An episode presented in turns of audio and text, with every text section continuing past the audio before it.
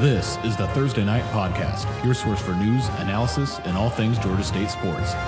Because every day is Thursday. Hello and welcome back to a non-emergency edition of the Thursday Night Podcast, episode 211 this week. My name is Jordan and I'm joined today by Brady and David. We're still tracking all the latest with the search for Georgia State's next head football coach and we'll dive into that to start. But in addition, we're going to look at each of the Panthers basketball teams one-on-one weeks and a disappointing opening weekend for baseball. But gentlemen, uh, as I promised in the opening read, is there any new stuff in the football head coaching search that we need to be uh, made aware of? So I guess the biggest news that isn't really news is interviews have started this week. This is going to be a big action week for all. Like I would expect, I think for an an ideal world for Charlie Cobb in the department, probably someone's getting announced. Maybe end of next week, maybe just sometime next week, and like the introductory press conference be a week after that. I, that's not going off of anything I've heard. I just I feel like they want to move this pretty quickly, and the part of that now is they had done the initial evaluations getting feelers, having people reach out and set who they want to talk to, and that's really starting this week. Uh, another thing is significantly less important, I think, especially judging by the fact that the school has not announced this yet, even though it got a little bit leaked at the end of last week or weekend time, whatever. Um, strength coach Mike Siriano, uh, Bruce Feldman of the Athletic, reported is going to be named, has been named the interim head coach for the Georgia State football program right now. Uh, I say significantly less important because he's not a candidate for the job, and Georgia State is neither going to play in a game nor do practices uh, anytime soon. So this is a steadying, keeping the guy who would have been seeing them every day anyway. Now that spring practices have been closed again, uh, but it was certainly an interesting thing. Um, got a lot of play on Twitter from people having fun with the idea of having a strength coach as a college football head coach. Uh, but I think not nearly as serious as maybe an unusual interim situation because there's no game to be played here. But those are kind of the, I guess that's what we know. Um, there's still a lot to play out, and these interviews are happening. And the other thing we know, like I mentioned, spring practice has been paused. And the reason we know this for sure is that Georgia State football's Twitter account put out a statement today from Charlie Cobb saying they received a waiver from the NCAA to pause spring practice. Uh, special thanks to the NCAA and Chris Johnson in academics and membership affairs.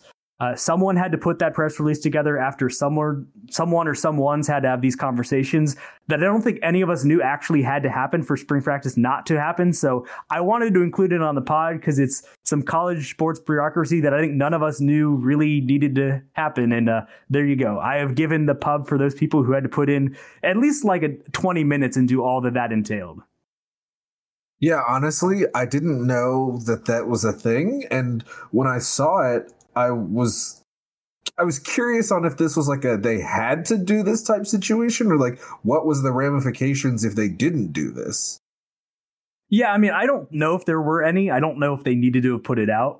I assume this kind of stuff would happen in extreme circumstances like I don't know, like a global pandemic. Like I'm sure that there was some spring practices got interrupted by that. Uh, this is just on a much smaller scale and it just speaks to just the total random randomness of this whole timing of everything. Like having it interrupt spring practice because you started spring practice so early uh, it's all just so funny. And uh, yeah i just will be a lot more excited when we have a lot more concrete stuff to talk about and probably i i suspect by the time we record next week there will be more if we are not summoned by our own sirens and to having to do an emergency one before that point. But excited to see what direction it goes, especially as we get more and more concrete word of who they're actually talking to versus names thrown out there that might not be all like actually in for this job and who's in for this job that might take other opportunities.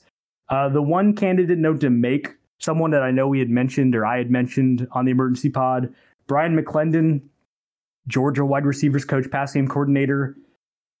Adam Schefter reported he is taking the Camp- Tampa Bay Buccaneers wide receivers coach job. Uh, it has not been confirmed by the team. Uh, I don't think Georgia's made any comment about it either, but McClendon has updated his Twitter to say that he is the receivers coach of the Buccaneers. And so a little bit of cold water on one of the hotter names that had been out there since the job opened. Uh, we will see where that progresses in the next week, I am sure, as well. Yeah, I don't have a crystal ball or anything, um, but it's going to be interesting to see where the candidates lie. Um, I wish there was a little bit more, you know, solid names. Like, like I think the the funny thing about the last basketball head coach search was it was kind of immediately like, oh, here's a slam dunk name. Oh, Georgia State interviewed the slam dunk name. Then we didn't hear anything, and then obviously Coach Hayes got the job. So it's like. I wish that football would move that quickly, but also Hey, it's probably college okay that it's football. not. because the NFL they have to, and That's fair. I had that thought where it's like it would be so much nicer if college programs had to announce kind of like the NFL or chose to announce like the NFL. But that would be so messy because you've got coaches that are going to be applying for jobs that don't want to get out there applying for the job because if they don't get it, then their fan base is going to hate them for looking to get out of wherever they're at. And so I do think it's probably for the best that is not the case in college athletics because there's so many more teams, so many more variables, so many more potential coaches where it's a lot more contained with the NFL. Although I guess it's breaking a little bit to contain with all these college coaches that are taking these NFL positions. So maybe they're dealing with a little bit of that. But uh, the other side of that is look, if you've got sitting head coaches going from G5s to P5s to take position coach jobs, college football writ large is, writ large is not going to try and change based off of that, even if they're saying like this NIL situation or roster situation or whatever is the reason. But if you keep having college assistants leaving for similar jobs in the NFL just for the sake of it being just the football side of things, ironically of all, that might be the thing that makes something change in the regulation of this sport of with recruiting, with the portal, with everything. And so even though Georgia football is not a sympathetic figure in the you know in the state of college football, they are one of the behemoths of the sport. this is the type of thing that might actually make something change where these big programs are like, hold on, we don't want to be losing these guys for the same job in the NFL for like not that different of pay. We got to figure something out here to make sure they want to stay. So I'm not super optimistic it means anything major, but that is my takeaway from just kind of the general state, and especially with these NFL moves that have been happening, where it's like, if something was going to make a change, it wasn't going to be us mere G5 schools complaining about it. It was going to be someone bigger, and that that's kind of the change that has been happening the last couple of coaching cycles. It feels like. All right, so let's go ahead and move on to basketball. Starting with the men, it was a one and one week for the men as they could not overcome allowing a 17 nothing run to start Thursday's game with James Madison losing 83 to 63 before a down to the wire win Saturday night at Old Dominion, scoring the final seven points to escape 68 to 65 winners. The split leaves them 12 and 14 on the year and 6 and 8 in Sunbelt play. Gentlemen, thoughts on these two games? In their own ways, each of these games was ugly. Uh, but the big ticket takeaway for me is kind of where you needed to be. Like, I don't think you were expecting to go pull a road upset against James Madison. And it's frustrating because they only were outscored by three after that 17 0 run. And so, really, the takeaway was you play any kind of competitive first five minutes of that game. If you're able to keep it ratchet up like you did in the second half, might be more of a game. You might be making James Madison sweat anymore. But at the end of the day, one and one was kind of what I expected. And even if it was a lot more hard work than it maybe needed to be against Old Dominion on Saturday, you end the week with the win. You get the win in the game that you, I feel like you kind of needed to have, especially if you're still trying to get a winning record. Do the best you can for your space in the Sun Belt standings when all said and done. Like, even though it was on the road, that was kind of the game just couldn't drop that one. And although it took all 40 minutes to do so, they uh, they avoided that. They get the win, uh, sweep that series against what's going to be one of the more bottom teams of the Sun Belt. And so you can take that and move forward to this week. Yeah, agreed. And I mean, it, really was an ugly game against Old Dominion that made you kind of feel not great about their game against James Madison. I know James Madison was first, but you know, you at least thought, okay, after the initial onslaught by a team that, you know, national people have been talking about as far as Sunbelt teams have gone, you'd think that Georgia State would have played a little bit better early against Old Dominion. Um, you know, didn't happen. There was a stretch there where they played really well. Um, but I, I, I don't know. It's hard really to take too too much away from this week this past weekend because I think a lot of the good really did outshine the bad, but the bad was just don't start a game on a 17-0 on the receiving end of a 17-0 run to good teams you know like like you said maybe play a little bit better and that's a 10 point you know, deficit or like a And. I mean, they were down deficit? nine at Louisiana when they pulled that upset. Like you had to be in the ballpark, and Exactly. th- they had to do a ton of work to even get back in the ballpark. Like they were down by as much as 31 in the first half. They got it down to 13, but at that point they had done a lot of work. And I think they had held James Madison without a field goal for something like 9 minutes during that stretch where they cut it to 13 and like there were about 9 minutes left in the game and it's you're probably not going to hold them another 9 minutes scoreless and so you're still down 13 and what ended up happening is eh, James Madison until maybe the final minute or so when they hit a couple of threes, still never really found it again from the floor. Like I think second half a lot better energy defensively, kept them out of the rhythm a lot more. But what happened was they started getting the free throw line and they were making those all game. You know, James Madison finished the night 28 of 31 from the free throw line. You know, Terrence Edwards was 12 of 12. TJ Bickerstaff was 11 of 12. And so they did enough there and they were the team that was up 13 so they didn't have to do anything special they just had to kind of keep it there uh, but i do want to talk about with that game how that game got tight again because it was the thing to talk about from the game that malik ferguson came in first time he had played in a while and had certainly his best game as a college player and it gave you that real glimpse of what he is going to be in the future for this team he was four of seven on threes. And when he came into that game, like middle of the first half, game had already gotten a little bit out of hand, pretty out of hand. He was the only one who was coming in and really bringing that energy defensively. Like he ended up with a steal. So it wasn't like crazy defensive numbers, but it was more than the stuff that shows up in the box score. Like he just brought something different that had been missing for the entirety of the game to that point defensively. In addition to like he looks like a, a really good spot up shooter. I that was the thing. I don't think we really knew what his offensive game was. We had heard Jonas call him, I think, what tough as old barn nails in the preseason. I think it's something he came back to, and we spoke about him later in the year. But like he looks like a good perimeter shooter, and that's just a, a true freshman playing very sporadically. Yeah, it's kind of funny. He kind of reminded me earlier of what Julian Mackey provided earlier in the year. That first game that he kind of came off the bench and had that spark. Because I mean, you're right. Like, uh, yeah, yeah, I believe it was the Kennesaw game. Because you're right. Like, uh, yeah, obviously the four of seven from three. Yeah, that's nice. Obviously, you know, he did look good shooting the ball. We obviously didn't expect that to happen. But it seemed like the energy when he came on the court completely changed for Georgia State and it actually helped them, you know, start the run that would get them to from 31 point deficit down to 13. Um, and I, I mean, offensively, look, I, I don't want to say that anything that he offered is gravy at this point, but in a way, I think it's a lot of. It's very helpful if a guy can give you something offensively when he is that young. Um, simply because if you don't have to teach if you don't have to teach the defensive aspect of it like the game isn't actually too fast that they un- they understand where their defensive assignments are and how they you know need to work within the system if you will.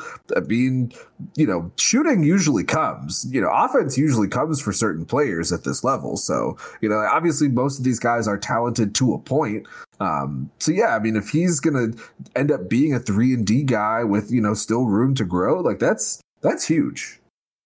Yeah, I mean, what it tells me is like next year, without knowing the rotations or anything, who they leave, who they play more this year, or who comes in, especially with these freshmen. We talked about them with Ben. Like, there's some exciting prospects there on incoming freshmen for this team. But if he's playing that defense and bringing that style, and he's making jump shots, that's a guy you're going to pencil in for minutes. And so I don't know how much he's going to feature. I honestly felt like just it was one of those things where because he was going so poorly, Jonas was going to bring in someone he knew was going to play hard because he's a freshman. He hasn't played a long time. And I think he probably wasn't saying, yeah, he's going to go in there and make four of seven from three and make a total difference at both ends of the court. But yeah, the point of that is I don't think he's going to be like penciled in for those type of minutes the rest of the season. I don't know how much he's going to play the rest of the season. It's been about the same eight eight, nine guys most games, and he was the exception that he had been playing like that in that game. And we saw him for three minutes against Old Dominion, so it didn't continue into the next game. But really important for what you can project in the future because I, I'm just excited about what he is going to bring. And you say, you know, he's ready in certain aspects of defense, you know, defense.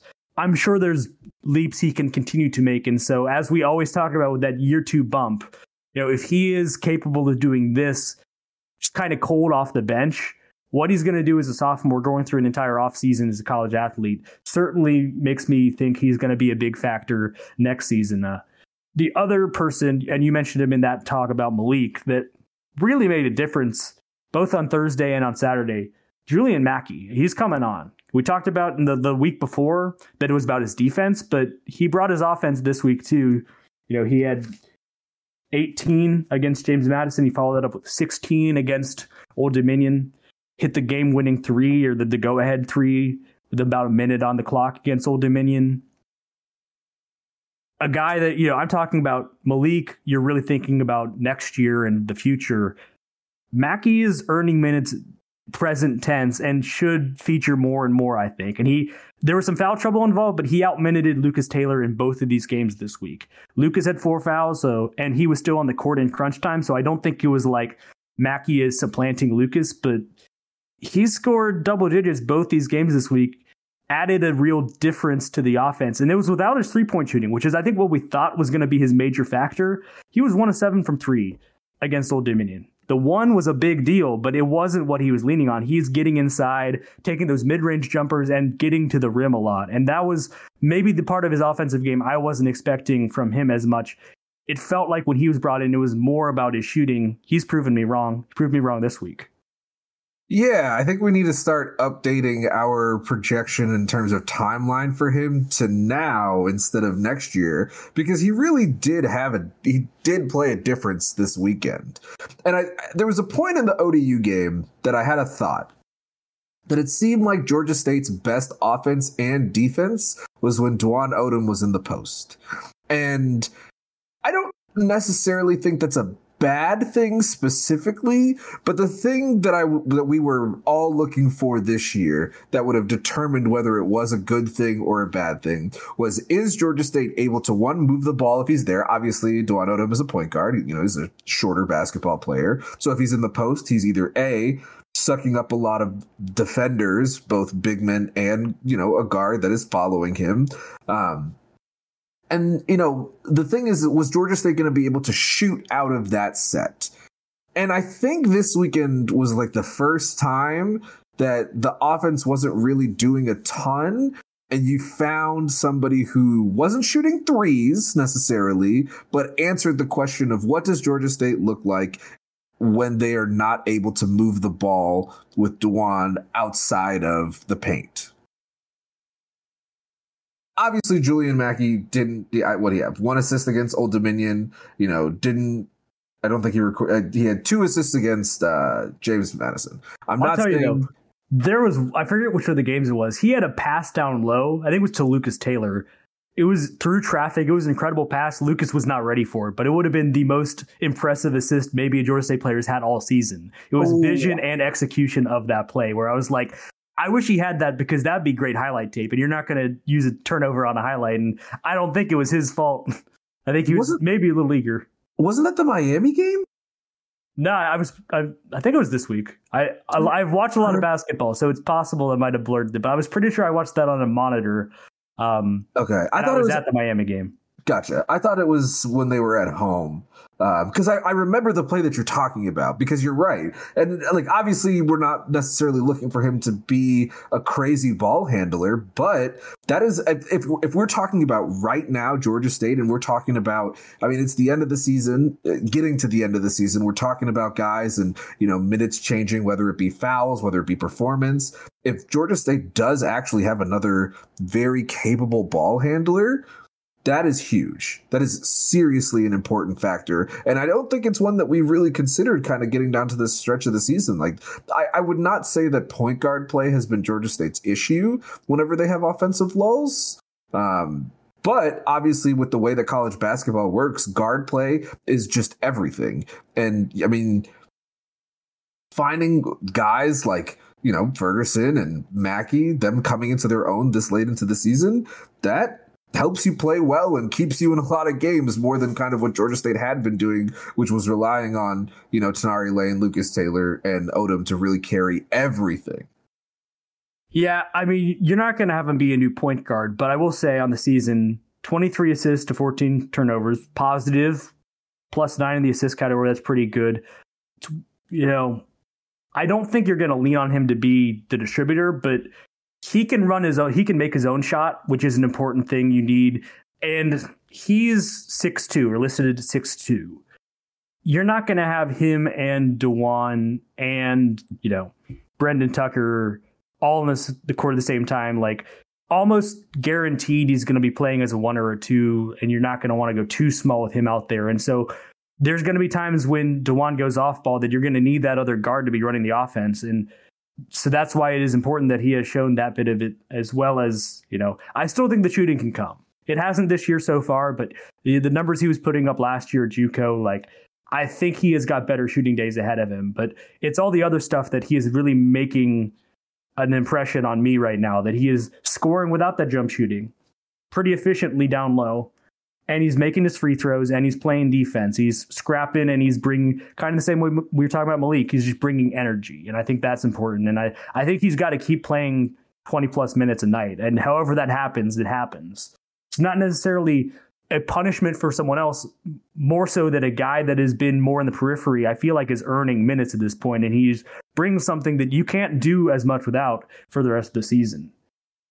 We didn't talk really about the actual win itself, but uh, kind of a wacky game uh, against Old Dominion. Brendan Tucker, Dajuan Odom. In a while. Brendan Tucker, Dajuan Odom, Jaden Turner combined for six of twenty-five, and that was kind of the, the the tail of it as far as like they just couldn't string shots together. They just there was a stretch in the mid late first half where they were hitting threes. You know, Lane, Tenari Lane had three threes. He was three of five from three in the first half and really got it going later on. And they end up taking a small halftime lead. They're up by four. The second half, they stretched that out. And it's again, they were taking some nice shots. They were making them. They got confident. They pushed it up to 12. And then everything went off the tracks for the same reason everything went off the tracks in the first half against Old Dominion in Atlanta.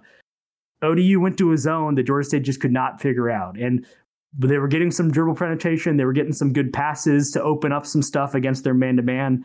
Smartly, ODU switched it up, and everything got really stagnant. And you had some forced threes and just like the, the worst symptoms of when we we've seen this offense struggle. Just guys trying to make the shot happen, not running the offense, not getting someone in the middle of the zone to try and open it up. And ODU ended up taking the lead again, and they were up by as much as seven with 837 left in the game. They're up 59 52. And that's when they came back. And for all that you can say about they really should have had that game controlled against Old Dominion when they were up by 12, much like they should have had the game under control up at Coastal, and they lost that one. This time they fought back. They didn't give in. They were in a little bit of a hole. They were on the road in front of a good crowd that was very, very hungry for a win given the struggles that OU has had this season. And they found a way and it helps when you hold the team without a point for the final 455 of a game and just make enough plays. Talked about Mackey making that three pointer. Dajuan got an offensive rebound where he jumped like eight feet in the air and got a putback, and that's what cut it to 59 54. And it felt like a apt first play of a comeback there because they needed one of those plays to happen. There had been a couple of those putbacks that ODU had gotten that got their crowd going, and it the type of offense rebounds that Jonas has just hated that this team has been giving up for a lot of the year got one of your own, kind of set it set it on their way, and then it was ugly, but made enough plays in the final minutes, got stops eventually, and got out with a win. That's all that matters, really. And I think the the frustrating part is because that game felt like three different games at once. And it's kind of the same recipe that Georgia State has had the last few weeks to, I would say, I guess a month plus now, where they start really slow offensively.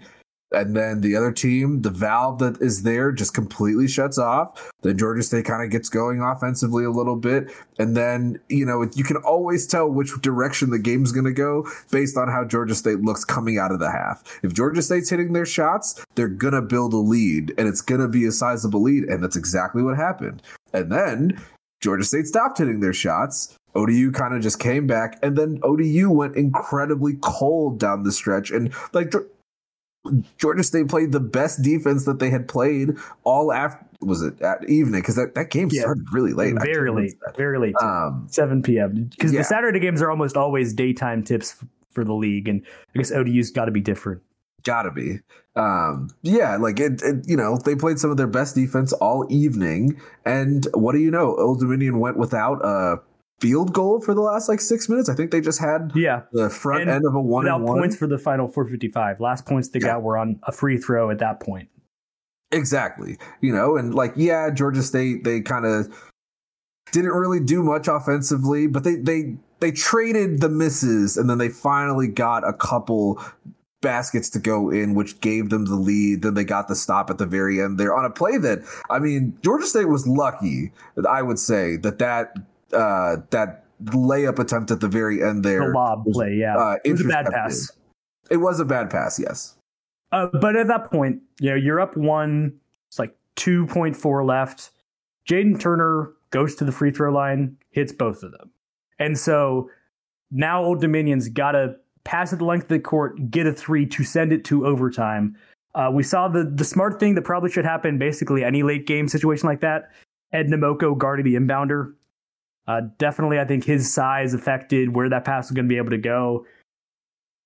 But it is the thing, like throughout almost the entirety of the season, the one constant we have talked about with this offense and with this team overall is like, yeah, they're inconsistent. They've got some shot makers that sometimes they're on, on, on.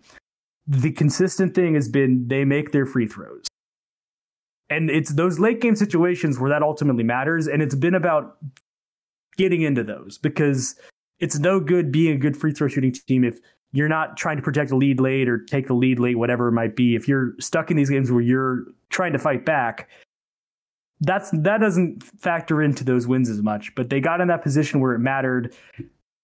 And Jaden Turner, five of six on the night. The team's 15 of 19 from the free throw line. And it's a team that they're not always doing the little things right. And sometimes the little things haunt them. But one little thing they have done well most of the season, and it's mattered in a few of these wins they've started to stack up, hitting their free throws, taking advantage of their opportunities at the line. They did so on Saturday, got out with a win. And I mean, you know, uh, we cannot applaud the late game situational stuff that Georgia State has had enough like we talked about it way back when when they you know when they faced that Arkansas State team and you know yes obviously it has not been all rosy since then. Yes, they've had some slip ups. The Coastal game is a big example where they had a lead and just could not hold on to it, went to overtime. Um, I think that first App State game where they were traded, they couldn't overcome, you know, App State continuing to put pressure on them. And, you know, it hasn't necessarily been perfect, but finding ways to get it done and execute in late game situations is so important because uh, you know if you're doing the little things those types of stuff on the margins they really do matter. They really do. Yeah and the last thing i wanted to say um mentioned you know Dwon Odom Brendan uh Jaden collectively not great from the floor but I just want to say about Odom he was plus I think plus 3 he had a plus on a night where he was 2 of 9 shooting he had five assists. He was one of those guys helping the free throw line. He was four of six on his free throws. And you know, go back and look at last year's box scores for the sheer volume of shots he was taking all the way through when he was healthy. He has played a different role this year, and there have been nights where he hasn't brought it offensively, and he's had either poor percentages, just not that many points, not that many shot attempts at all. But he is finding a way to be a positive for this team, and I think that's really been a, a nice undercurrent as they've put some wins together. He's not been the star, and I think we were kind of expecting that, that he'd be the leading scorer, kind of be the focal point of this team. He's not been, but he is still putting his imprint on and helping them, even on a night where he missed seven of the nine shots he took from the floor. Up next for the Panthers, four straight at home to finish the regular season. This week, they'll host Coastal Carolina at 7 p.m. on Wednesday night and Texas State Saturday at 2. The Chanticleers are winners of their last two, and they came back from double digits down against Georgia State and Conway to win 85 83 in overtime back on January 27th. They're 8 and 17 and 5 and 9 in conference play. As for the Bobcats of Texas State, this will be their first regular season game in Atlanta since January 24th, 2020. They start the week 13th in the Sun Belt standings with a 4 9 conference record, but they gave league leaders Appalachian State one of their two conference losses on February 7th. They are 11 and 16 overall. Gentlemen, thoughts on these upcoming home games? You gotta win these games. Like this, it's not a must win or whatever, but like you, you gotta win these games. Yeah, I mean, Georgia State sitting here they're 12 and 14 right now, 6 and 8 in conference play. They got two games at home, two games they should win, they'll be favored to win. Win those, you're at 14 and 14, 8 and 8. 500 across the board. And you're also potentially in really good shape for the conference tournament. And where I go with that is that 6 and 8 record they currently have in conference play leaves them in 8th place in the conference. Marshall is one above them, one game above them, and one seat above them at seven and seven. They play James Madison and App this week, both at home, but potentially not that hard to paint a picture where they lose both those games. That's someone you can jump in the standings if you take care of your business this week. But then you look below yourself in the standings. Nine to twelve are all teams tied at five and nine. That is ULM, South Alabama, Georgia Southern, Coastal Carolina. Hey, you're you're playing.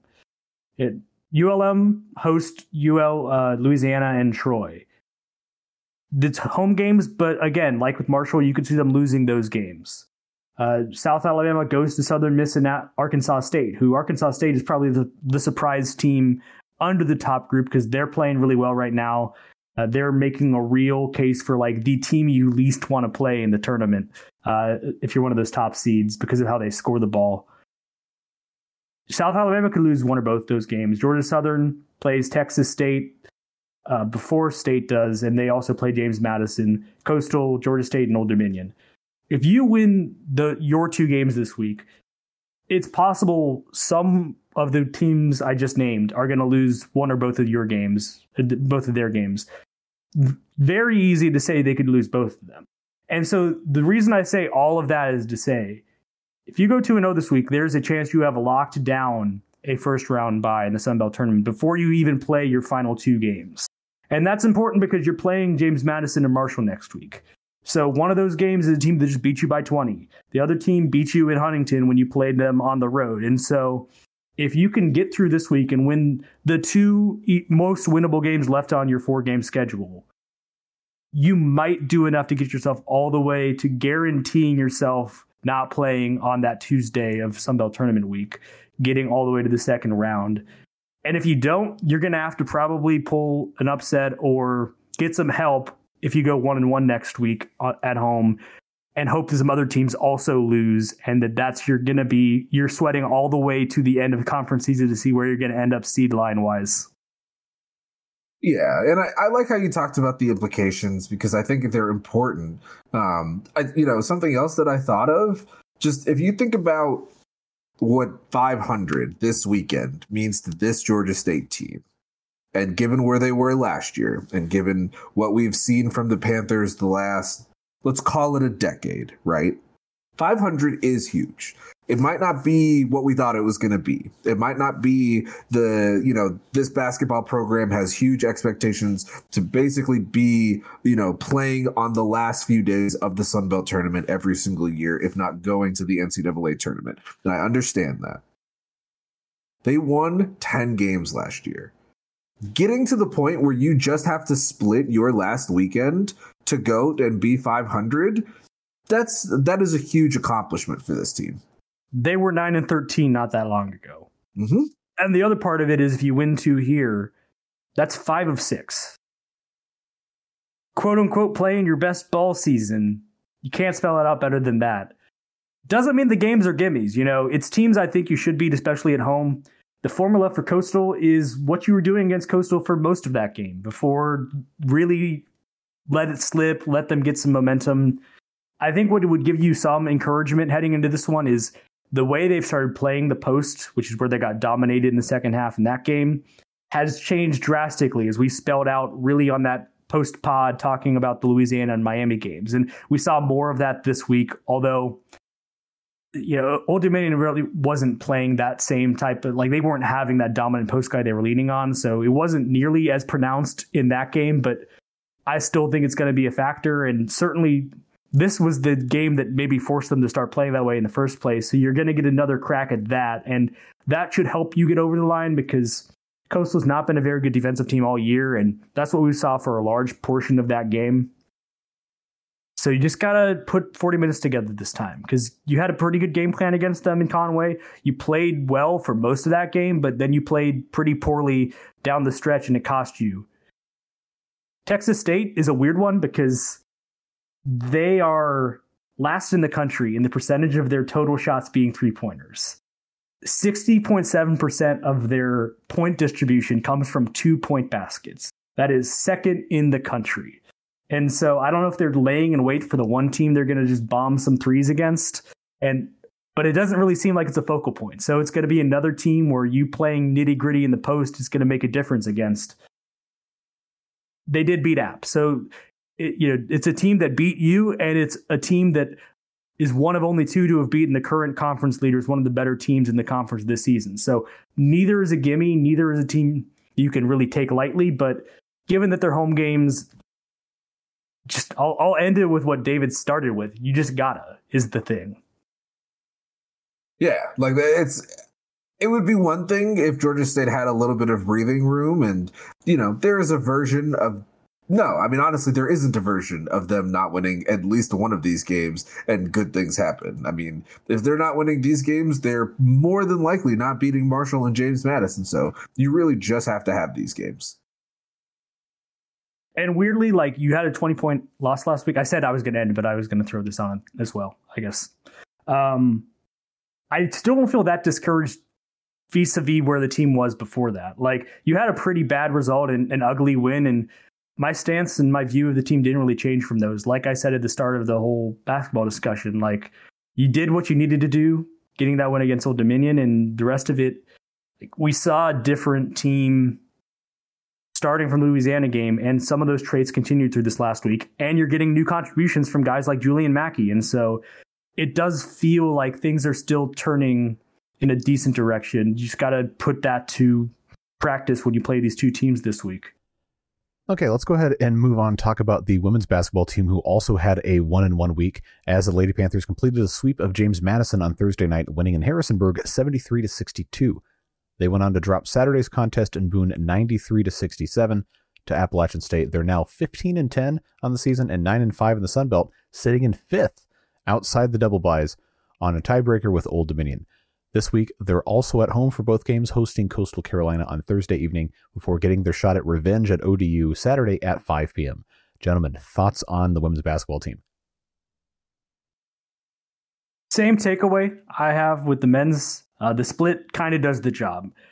Probably would have been less surprising if you if you go and you beat App State, who you're above in the standings, and lose to James Madison. But it was an impressive win against the Dukes on Thursday. And look, when a team shoots 14 of 33 against you from three, and you commit 20 turnovers, like that's just a game that that's that happens. You're going to have an off night this team has been putting together a lot of good performances, and you're on the road, the second day of a back to back, heading up to the mountains. Like, I don't write it off entirely because never want to lose by that much to a conference opponent, particularly one that you were higher than in the standings. But the win you got on Thursday matters a great deal, and you can work with a one in one week on the road as long as you keep taking care of business. Well, for the final time, I think take care of business at home this week.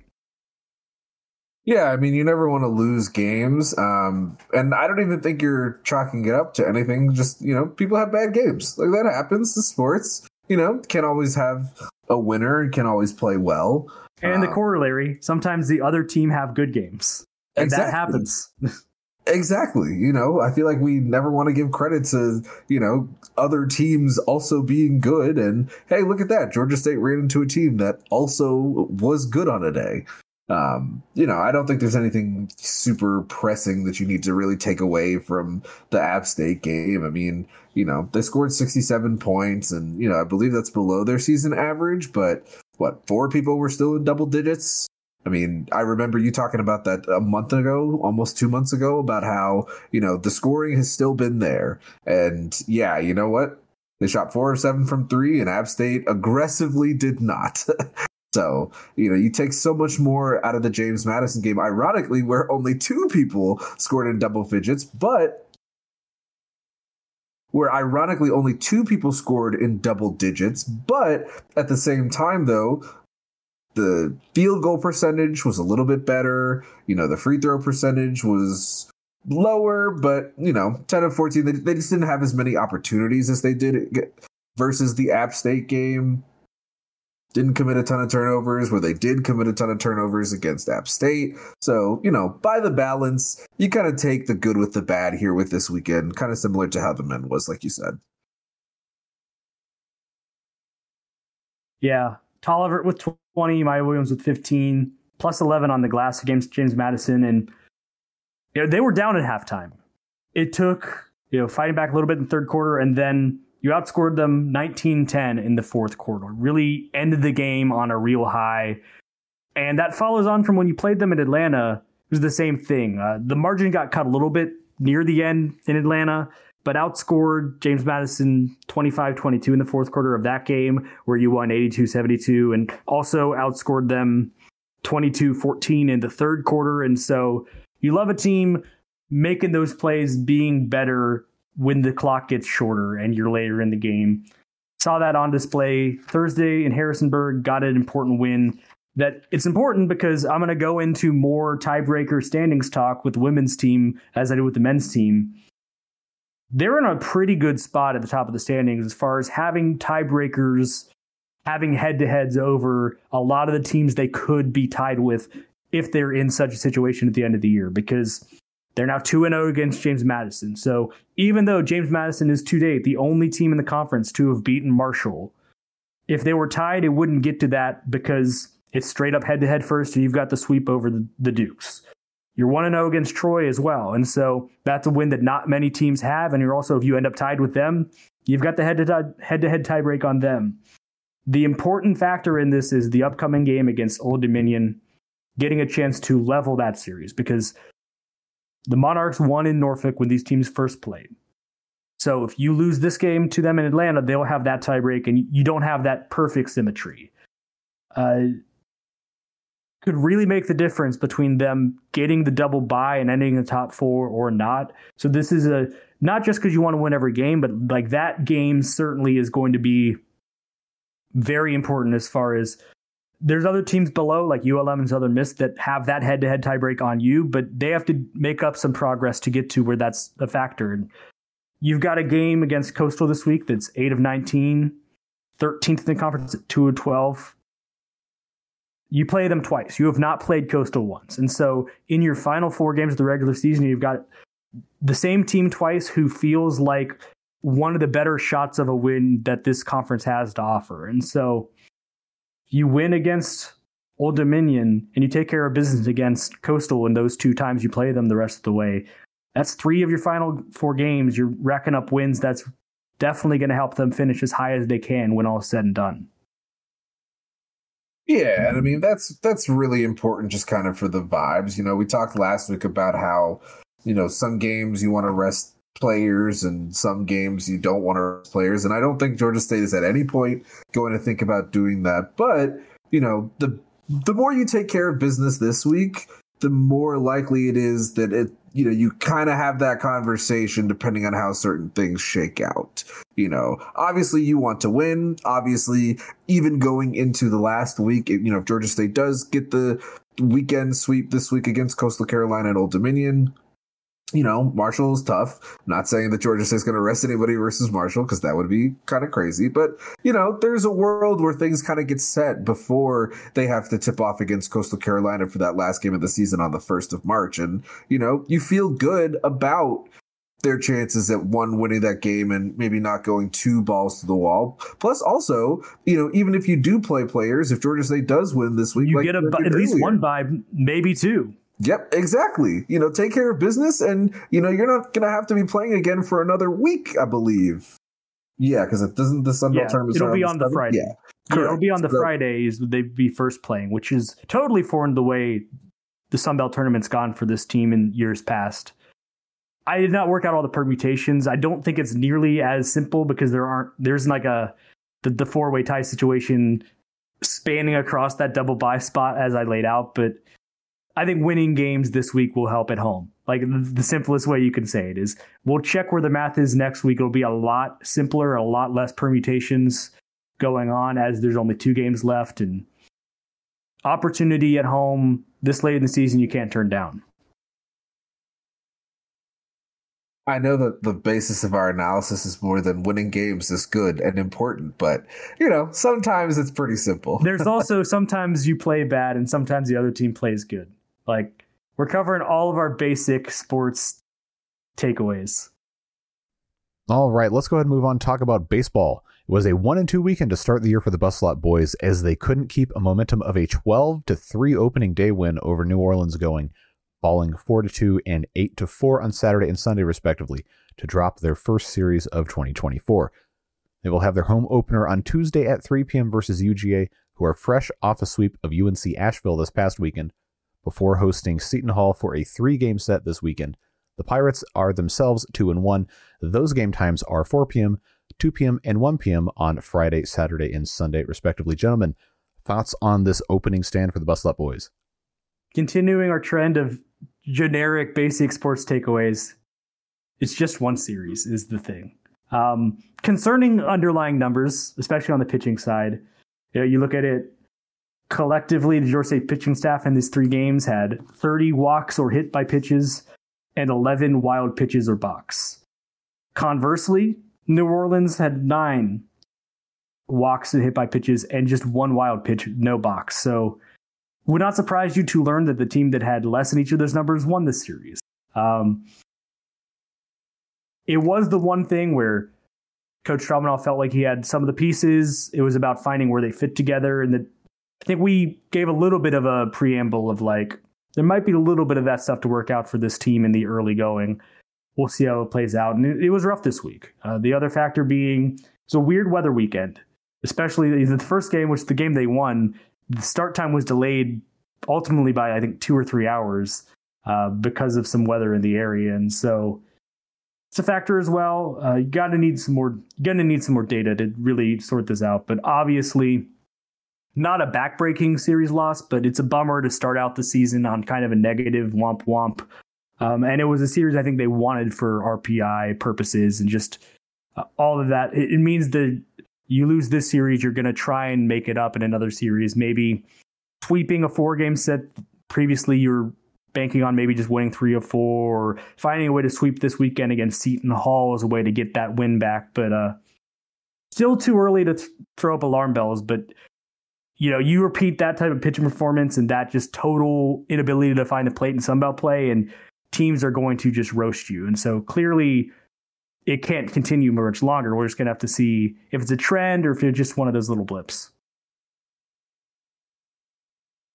Ah, Georgia State, Georgia State baseball. Um, just you're right. It's way too early to make any grand conclusions um, from this past weekend. I'm not going to hit you with the butt, but I will offer this. Over the last couple of years, Georgia State has been known to do a couple of things hit a ton of homers and pitch very poorly at times.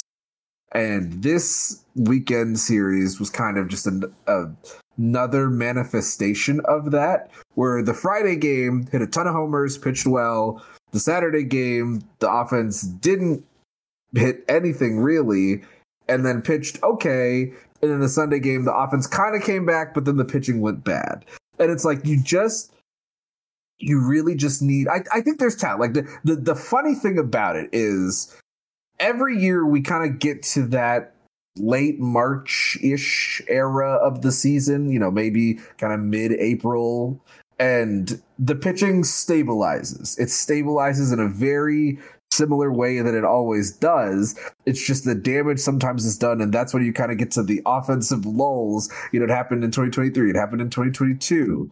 Um, and you just you really need both sides to come together and just be a little bit more consistent within themselves. You know, obviously you're not going to score 12 runs every single game. That would be great, but it's not going to happen. You're also not going to give up 8 runs every single game. And you know, that's that's all I'm saying.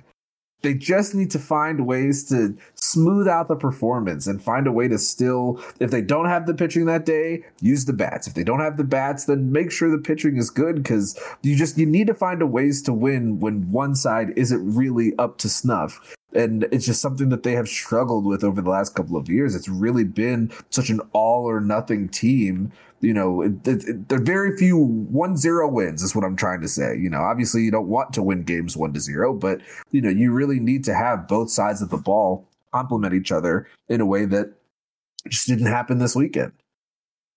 Yeah, I guess some bright spots uh, and from some new faces at that. You know, Henry Kohler, Davidson transfer comes in his first series, leads the team in average. He was five of 13, had one of the five home runs the team uh, put together all in that Friday game. Uh, Luke Boynton had two home runs. Uh, shocker, he's going to keep hitting home runs. He wow. that on from last season. Had two this of them in the sh- opener. I, I definitely saw on Twitter uh, the I think the baseball team had like a video of it because that was the game on ESPN Plus, and I was like, oh wow, baseball has started. So Luke Boynton has hit a homer. This is my shocked face. And then the other thing, your Saturday starter Ross Norman was a freshman making his first start, and he gave you five and a third, only two hits, two runs, both earned. He had four walks, so he was part of the lack of control at times, and I think that probably also was a contributing factor to him only going five and a third and not getting through that sixth inning. But even though didn't give you the win, I think he gave you everything you needed in that game, especially a guy making his first collegiate start. And so as you're looking at who do you have, who is working, you know, if you're expecting freshmen to go through some lumps, but ultimately their their better days are ahead of them, you know, if these are his lumps and it's just about maybe have a little bit finer control so you can work longer into games, that is totally workable. Um, had talked with Coach Stromdahl before the season. It sounded like Brady Jones, uh, who went three scoreless or three innings with two runs uh, allowed, but neither of them were earned. He had four strikeouts. He ended up getting the win for Friday's game in a relief role, and it was the same with Davis Chastain in the Saturday game, who picked up the loss. He had two innings. He ended up allowing one run, which was the difference, making a run, and that's why he picked up the loss. But two guys that you could have looked at at the end of last year and wondered if they were going to play starting roles. Seems like for now they're going to be playing more like long bridge guys and I guess my only thing is is if you're getting less consistency and not getting as many innings from this, the guys you would put ahead them as starters, then does that conversation switch back and do you try and stretch them out and make them those starters? Because if plan A isn't working, you got to pivot to something. And I do think that Brady Jones is one of the better pitchers on this staff. And so at a certain point, it might make sense to revisit that because you're going to want to give a guy like that the ball more often than some of the other guys. But like I say, too early to really make any real shakeups in that regard. I'm curious when the rotation for this weekend comes out against Seton Hall, if anything changes or if the staff is thinking the same way that it's like it's one game, got to let them keep finding it in this early season. So I'll certainly be watching that as well. That will be coming later in the week as we get closer to those three games against the Pirates. Yeah, it's still early season. You know, the vibes are still going to be good. People are still excited for baseball. Um, if you are watching Georgia State baseball, you should be excited because I mean, they they still can be good. You know, this isn't to say that it's going to be consistent. It's just you know, one series, three games, they'll be fine. And we wanted to end the podcast uh, talking about some sad sports news that came across everyone's feed the last couple of days. Uh, Lefty Driesell, Georgia State coach, from 1997 to 2003.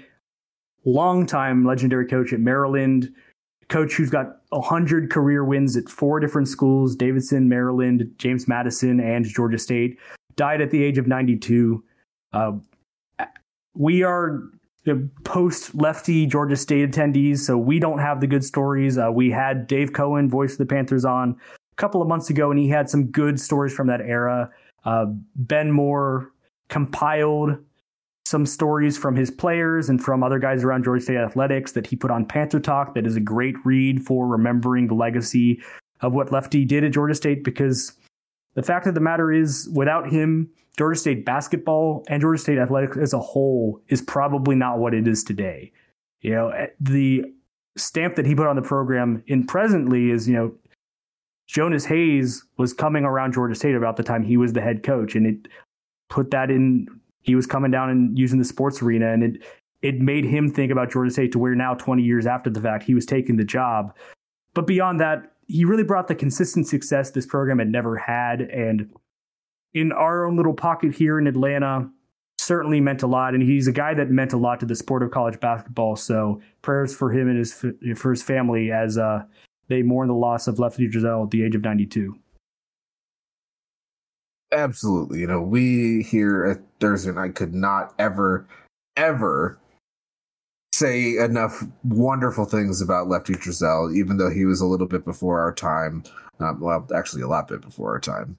Um, but I, I, can also state for a fact that we are not sitting here at all had he not come to Georgia State. You know, your comment about the success, like there was not the level of success that Georgia State is used to now prior to him being here. And that's really kind of what started it and got Georgia State to be the program that they are now and where people are looking for it. So obviously he will be missed. Obviously, you know, a titan for this school, university, regardless of just you know his contributions on you know the basketball court for them so definitely going to be missed in the community and you know hope hope the best for his family and you know wish wish the people can accept and grieve in their own special ways all right. And of course, before we get you out of here, we do need to go through everything happening in Georgia State athletics this week, starting on the release of the podcast Tuesday. Uh, women's golf wrapping up at the Great River Cup in Gulfport, Mississippi. Men's golf wrapping up at the Wexford Intercollegiate in Hilton Head, South Carolina.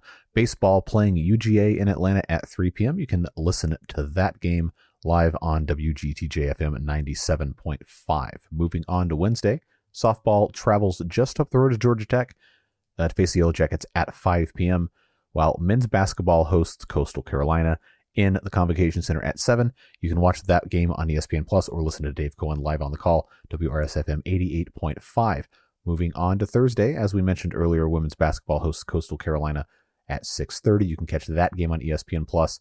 And then on Friday, beach volleyball heads down to Tampa, Florida for the Tampa Invitational, playing FAU at 9 a.m., Arizona State at 1 p.m., and then softball hosts the I-75 Challenge playing Robert Morris in a doubleheader at 2 p.m. and 4 p.m. Baseball hosts Seton Hall at 4, and men's tennis travels down to Tallahassee to play Florida State at 6:30 p.m. Moving on to Saturday, beach volleyball continues in the Tampa Invitational, playing Tampa at 10 a.m. and then later in the day, South Carolina at 2 p.m. While women's tennis plays Presbyterian in Atlanta at 10 a.m. Softball plays Ball State at noon. Men's basketball hosts Texas State at 2 p.m. You can catch that game on ESPN Plus or listen to Dave Cohen live on the call on WGTJ FM at 97.5. While baseball plays Seton Hall in their second game of that series at 2. And women's basketball hosts Old Dominion in the Convocation Center at 5 p.m. And you can catch that game on ESPN Plus. Moving on to Sunday, softball wraps up the I 75 Challenge playing Army at 11 a.m. Men's tennis hosts UNC Wilmington in Atlanta at noon, and baseball plays the final game of their series with Seton Hall at 1 p.m. And that's everything happening before the next time we see you on the Thursday Night Podcast. Get out there, support the Panthers, and we'll see you next week.